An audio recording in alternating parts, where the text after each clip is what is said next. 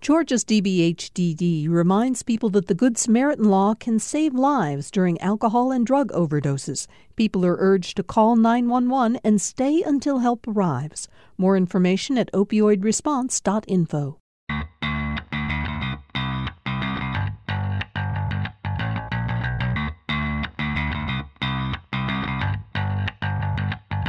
This is Nothing Funny About Money. I'm Matt Gorin. I'm here with Michael Thomas. We're in the financial planning program at the University of Georgia. And today we're talking about happiness. How can we manage our money to make us happier? You've heard the phrase, the best things in life are free. Oh, how about can't buy me love? Can't buy me love. That's a good one. How about money is the root of all evil? That's dark.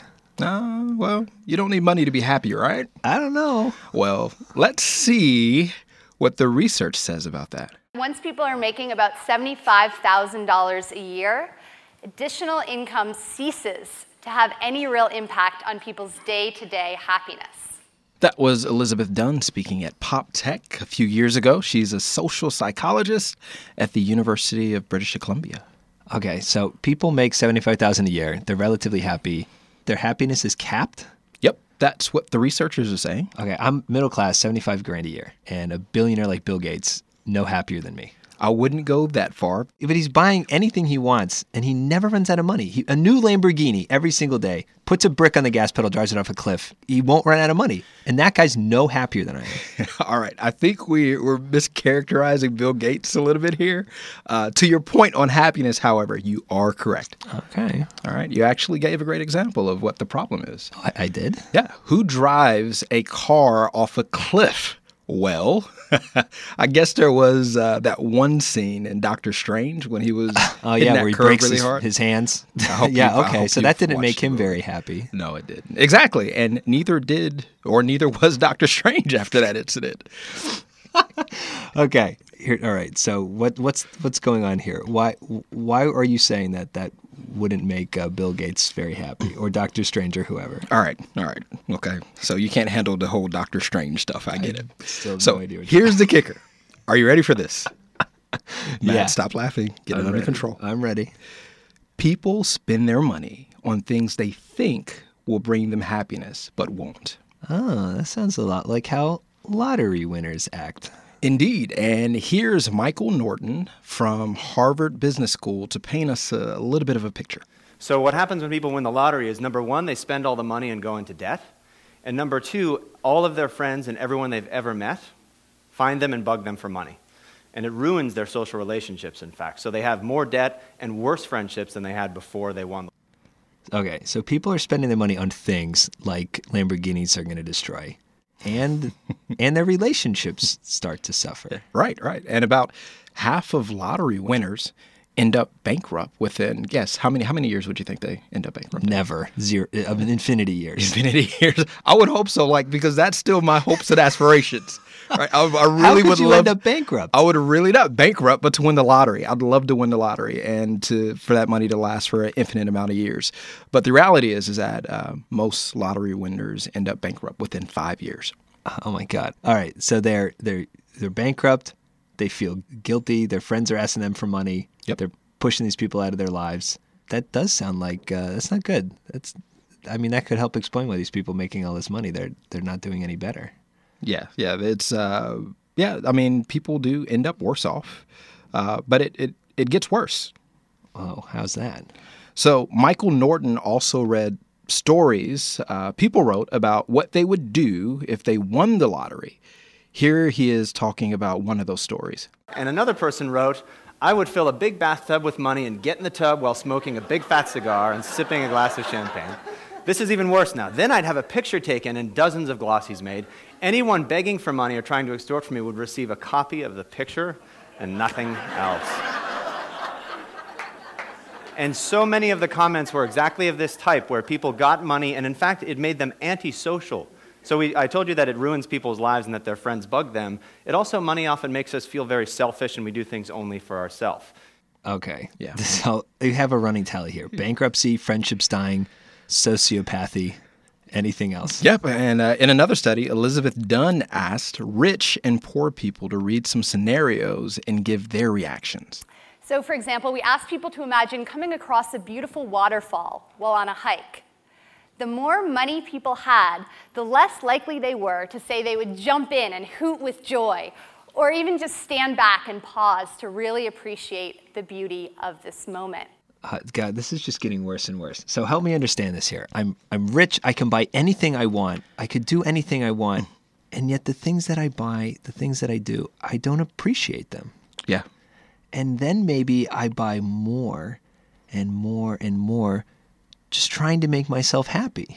Yeah, and that's how some of these lottery winners end up bankrupt. It almost sounds like maybe money's more trouble than it's worth. Hmm. Maybe. Do you want mine? You're you're just gonna give me all your money? I'm just kidding. I don't have any money. Academia, the land of milk and honey. This reminds me of a good question. Oh, this is going to be about finding money, isn't it? Yes, yes. You you talk about this all the time. How are you? How's this happening to you? Do you live in a wishing well? I wish I did, uh, because I collect pennies and quarters and dimes and all that good stuff. So I am, I yeah. Are we But- talking about pennies? I take pennies, but it's hypothetical money. Oh, I've got loads of hypothetical money.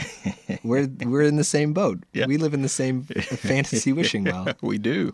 Okay, let's let's imagine winter is coming and you put on an old coat you haven't worn in a while. You reach into the pocket. And please tell me I pull out a kitten.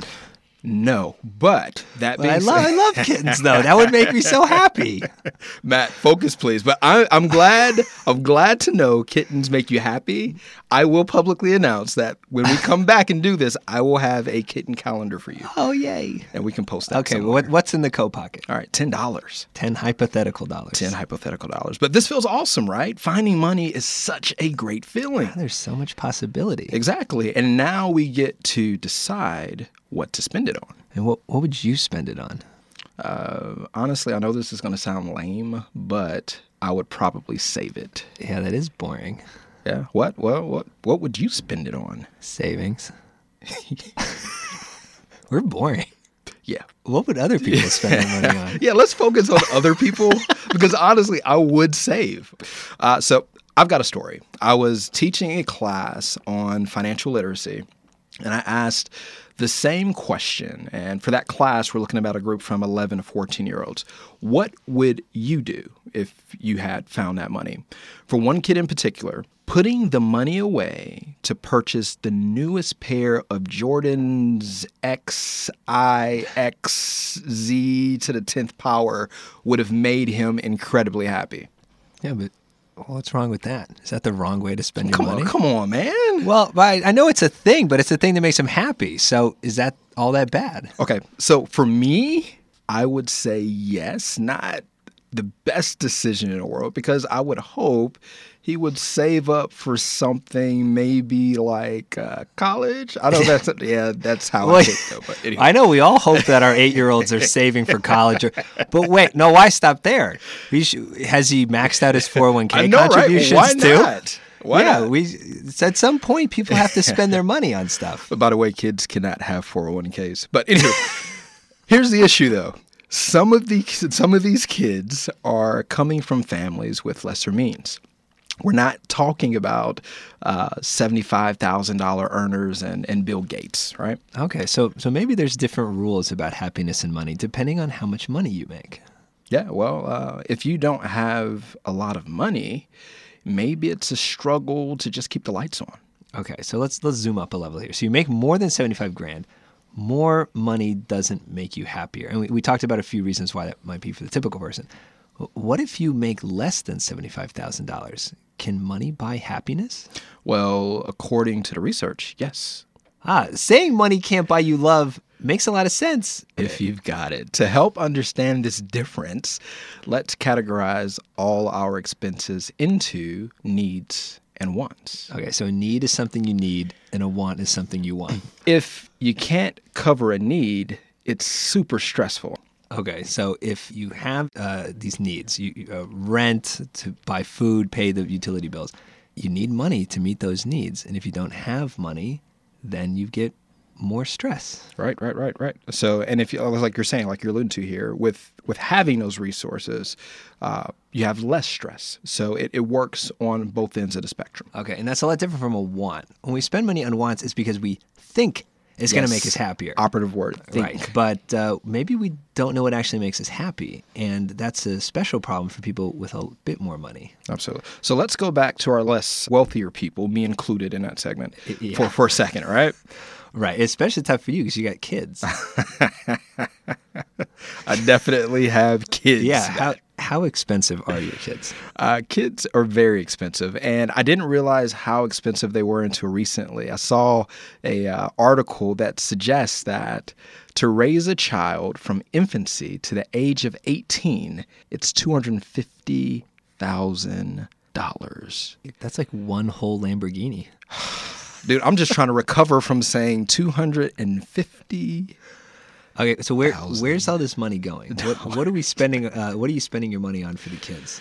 Yeah, I mean, a lot of it goes to daycare expenses, honestly, and that's that's a pretty big hit. Beyond that, of course, uh, I have a nine-year-old that the only thing he's ever asking is what's for breakfast, and right after breakfast, it's what's for snack. Right after snack, then what's for pre-snack before lunch. Pre Right. There's there's a pre-snack, there's a pre- pre, there's a pre-snack warm up, A pre-lunch, pre-snack. right? Goodness. So, and I So- have two okay, boys, so, let's- they they both like to eat. So let's say, thankfully, you can afford to to buy food for these guys, but Well, I'm glad that you have that perception. it seems like okay. Let's let's pretend though um, that you can't buy food for these guys. You can't Yeah. afford that. What would that do? How how would your mental health Absolutely. And I can be honest with you. Uh, I've actually worked in uh, uh, several programs that worked with low income families. And one of the biggest things that comes up is the ability, it's not that these families don't want to be able to provide healthy food for their children, but we have to be real here. Uh, you can go to McDonald's and get a double cheeseburger for a dollar. Or you can go to the supermarket and buy lettuce, tomatoes, and all these healthy things that are probably going to spoil rather quickly, and the kids aren't going to eat it and be as excited about it for maybe four or five dollars. So there's there's that difference there. So there are a lot of families who would love to be able to provide their their children good nutritious meals, but if you just don't have the resources, you have to do what you can do uh, to make sure that they're fed. Right, and not being able to do that stressful for the parents. It's also stressful for the kids. Incredibly. when I was growing up, um, I, I went to a school that had uh, uniforms. Every kid had to wear the same thing, and I didn't really understand at the time. But now that I'm a little older, I'm looking back and realizing that it was there for those kids who would come to school wearing the clothes that didn't fit right, uh, maybe didn't look cool, they weren't the right name brand. And if everyone's dressed the same way, then it's not so stressful. At least that's the idea. Yeah. So If you don't have as much money, you might get your heating shut off. Yeah. Uh, you might not be able to afford the air conditioner. All these things that can make you very stressed out. You might ask yourself, what what is the number one cause of divorce? Why are these relationships that they're that close? Why are they breaking up? And my intuition would have told me it's it's infidelity, it's irreconcilable differences, it's money. That's the number one reason why people are splitting up. Yeah, I, don't, I really don't like the idea of talking about money in like a de- very depressing state. We don't want to down this episode, right? right. So far, wanna the lesson is don't have money, you're miserable. Have money, waste it all, and lose your friends. Exactly. You know, that's not really what we're going for. But is is that how it has to be? Is there a better way? Well, we think so. And we'll explore that better way after the break. You're listening to Nothing Funny About Money on Georgia Public Broadcasting. I'm Matt Gorin. And I'm Michael Thomas. Visit us on campus at the Aspire Clinic. Or online at nothingfunnyaboutmoney.org.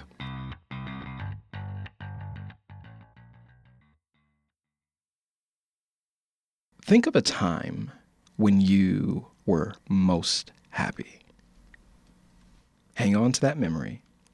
In the second half of the show, we're going to tell you to do what very few financial folks, planners, whatever you want to call them, do. Spend more money. Yes, but spend that money very strategically. Yeah, we've come up with a framework to help people spend less on the things that don't make them happy and more on the things that do. Yeah, this framework is is based on an idea from psychology. Elizabeth Dunn is here to talk about it. We human beings are sensitive to change. So we like it when money falls from the sky, when we suddenly experience an increase in income.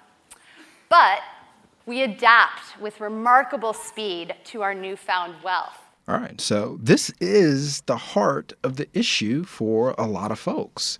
Things change for the better. We buy the new toys, the new house, whatever it is. It's awesome. We love it. And then we habituate. We get used to it. And it stops making us happy. Right. We just go back to baseline. This is called the hedonic treadmill. When good things happen, we get happier for a little while and then go back to baseline. It actually works both ways. When bad things happen, we get sad for a little while and then go right back to that baseline. Absolutely. So think about it. This is a really good thing to have. Imagine if something bad happened and it haunted you forever. forever, right? We can bounce back from bad things and from mistakes we've made. My life would be in shambles if if it were not possible to come back from some of the stuff that I've done. Like going to grad school? Yeah, there, there's a huge opportunity cost there, and thanks for bringing that up. Right?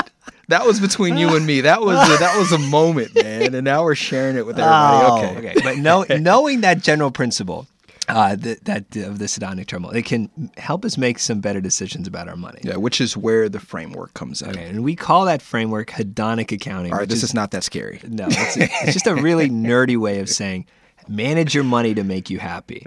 And uh, according to our framework, all expenses belong to one of four categories. All right, so what are these four categories? Fixed wants, Fixed wants. fixed needs, variable wants, and variable needs. Okay, we already talked about needs and wants. So what does fixed and variable mean? Okay, so the fixed expenses, those are predictable. You, you're spending the money every day, your week or month or whatever it is. You're paying regularly. All right, so a good example of a fixed expense would be uh, rent, right? Right. And a variable expense could be something like an unexpected trip to urgent care, which we had a couple of days ago. Uh, yeah, right. So uh, emergencies that are, uh, you know that are truly unexpected that that's a variable expense. But variable expenses can also be positive things like gifts for other people or, or treats for yourself. Actually, that's a really good way to look at it. Okay, let's go back to those car- those categories. We have fixed wants, fixed needs, variable wants, and variable needs. Right, the best example I can think of for a fixed one is cable TV. You get the bill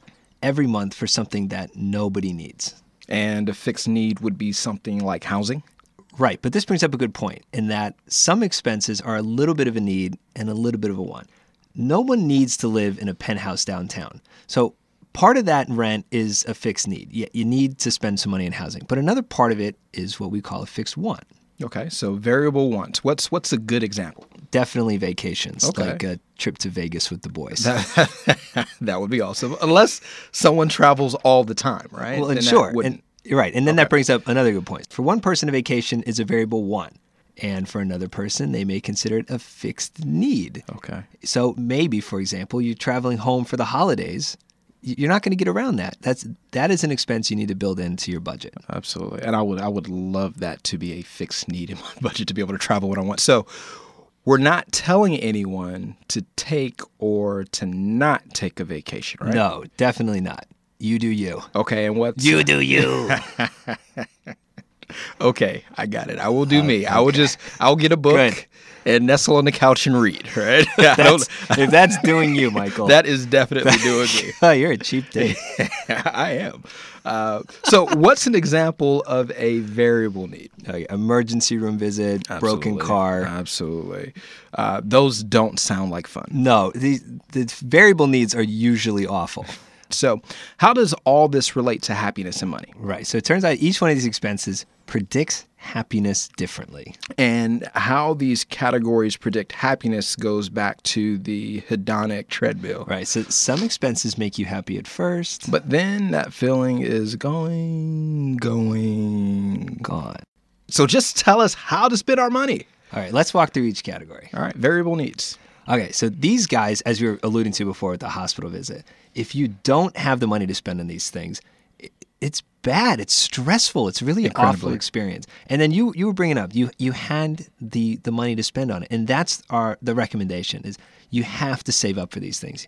You can't build it into your monthly budget. Something like an emergency room visit that's hundreds of dollars Could be.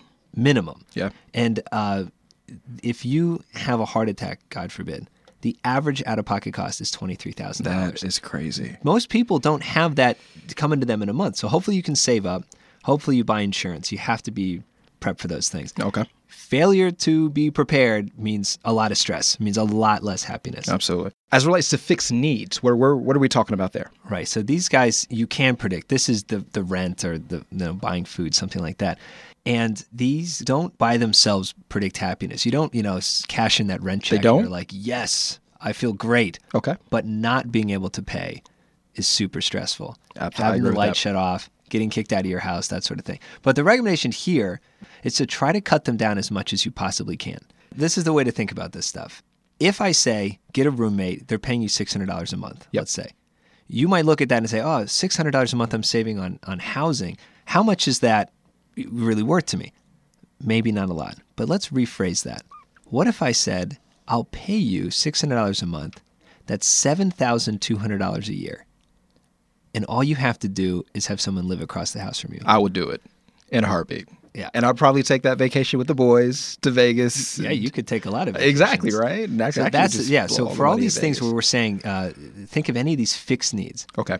Imagine that someone will pay you to not do the thing anymore. So let's let's let's move this conversation on a little bit here, but so let's talk about fixed wants and variable wants. Like what are what are what are we talking about there? Okay, so fixed wants. This is the the like prototypical hedonic treadmill problem. Let's take the example of cable television. You don't have cable television before, you get it now. It boosts your happiness. This is good. You're enjoying this. All these new shows that you can watch. But then it doesn't make you any happier. You get used to it. It wanes. And actually, in the case of TV, the more people watch TV, the less happy they are. So that particular thing, That is so me. it's actually worse. You're better off It canceling. TV. It's like if I go on a trip and I'm in a hotel or whatever it may be, and I cut on the television because I haven't watched in a while, and then I just cut it off after about ten minutes. I'm like, you know what? I'm not missing anything. So No, and that same idea is true of buying expensive cars, buying these big houses that you don't need. These things at first give you this boost of happiness, but it doesn't last. You get used to it. And in the case of a car, what affects people's happiness with their cars most? Commute time. absolutely. It's not even the car you have. And what affects the happiness with the house the most? It's how close it is to the your work and the things that you want to spend your time doing. right. It has nothing to do with how big the house is. Absolutely. So you get trapped in these expenses. You might think that these wants are discretionary expenses. Discretionary mean you like you have a choice. But if you're forced into a mortgage payment, you're forced into a car payment, Yeah. it's not discretionary. it's it's, it's it's stuck. So as it relates to this fix once thing, like what should we do? How should we go about this process? you just stop spending money on that. I'm not buying that. yeah, it's gonna suck Like literally months. and figuratively. Yeah, no, it's it's gonna. This is the thing. People they look and think, if I cancel my cable bill, it's gonna suck. I'm gonna have to wait a week to watch the next episode of the whatever. Yeah. Stop spending money on these things. It's gonna suck for the first few months. Okay. Right. You're telling me what I'm not getting. What what am I like? What am I getting out of this? Why why is it so important? Okay. uh, With here's the thing with the hedonic treadmill idea, right? It works both ways. So when you first stop spending the money on this, you might say, "Oh, this is not good. This isn't what I want." But about three to six months later, you're going to forget the bad feeling. You're going to go back to that baseline as if you That we were still earlier. spending this money. But here's the nice thing: you're not spending that money anymore. You now suddenly Ah. have so much more money. Okay. Cable TV, for example, eighty bucks a month, about a thousand dollars a year All right.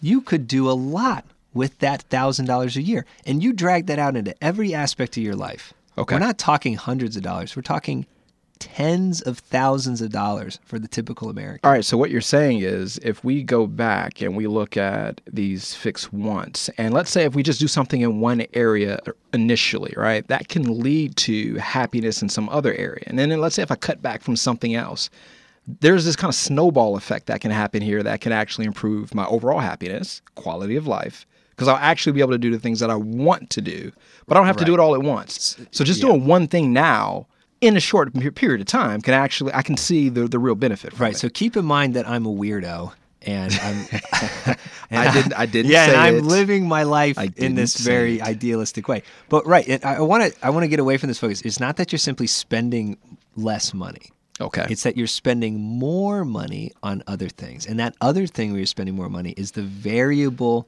wants. wants. So so what I'm what I'm hearing here is that by by cutting back on certain things that I can cut back on, it gives me greater flexibility and ability to spend on the things that I would want to really be spending my money on. Right. So by taking back, I'm actually getting more. So I'm not losing, I'm actually gaining. Right. You're Okay. gaining in terms of being able to save money, but also on spending on things that make you happy. Okay.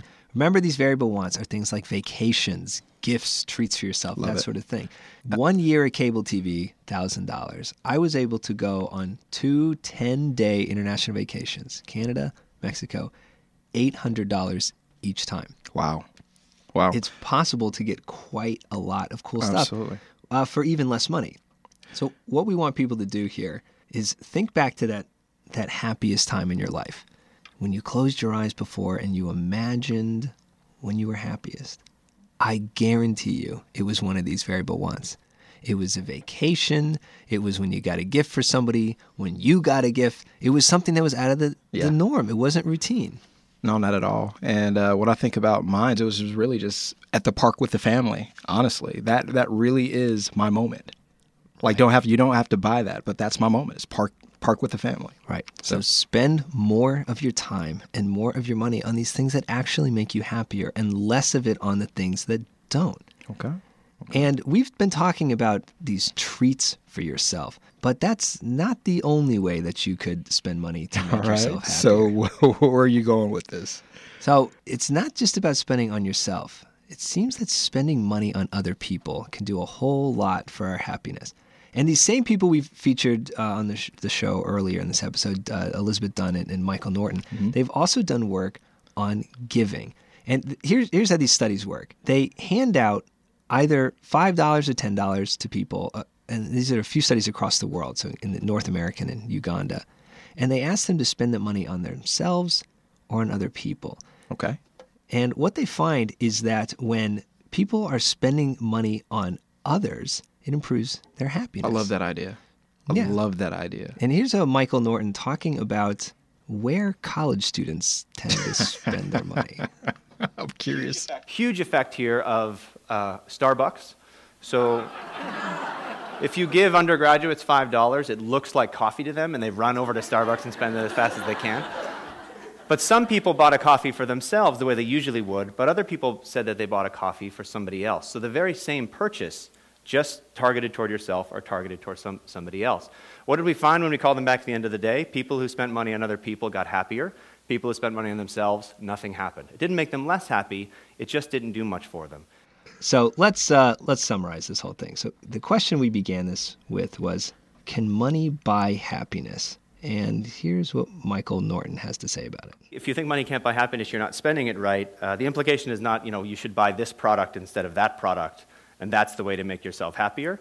It's in fact that you should stop thinking about which product to buy for yourself and try giving some of it to other people. So can money buy happiness? Well, if you don't have enough to meet your needs, yes, money can buy happiness. But for everybody else, Then it totally depends on what you're spending your money on. absolutely. Our big advice spend on what makes you happy and cut down on all the rest. You'll find you've got a lot more money to play with. And if you're having trouble figuring out what to spend your money on, come visit us at Aspire. Yes, come check us out at uh, on the UGA campus at the Aspire Clinic at uh, aspireclinic.org. We'll be happy to help. Is that it? Yeah, I think that's that's it. You've been listening to Nothing Funny About Money. Thanks for listening. Peace. You've been listening to Nothing Funny About Money. I'm Matt Gorin. And I'm Michael Thomas. This program is made possible by the College of Family and Consumer Sciences at the University of Georgia in cooperation with WUGA. For more information about our program, visit us online at nothingfunnyaboutmoney.org. Or need help? Get it! Visit us on campus at the Aspire Clinic. Thanks for listening.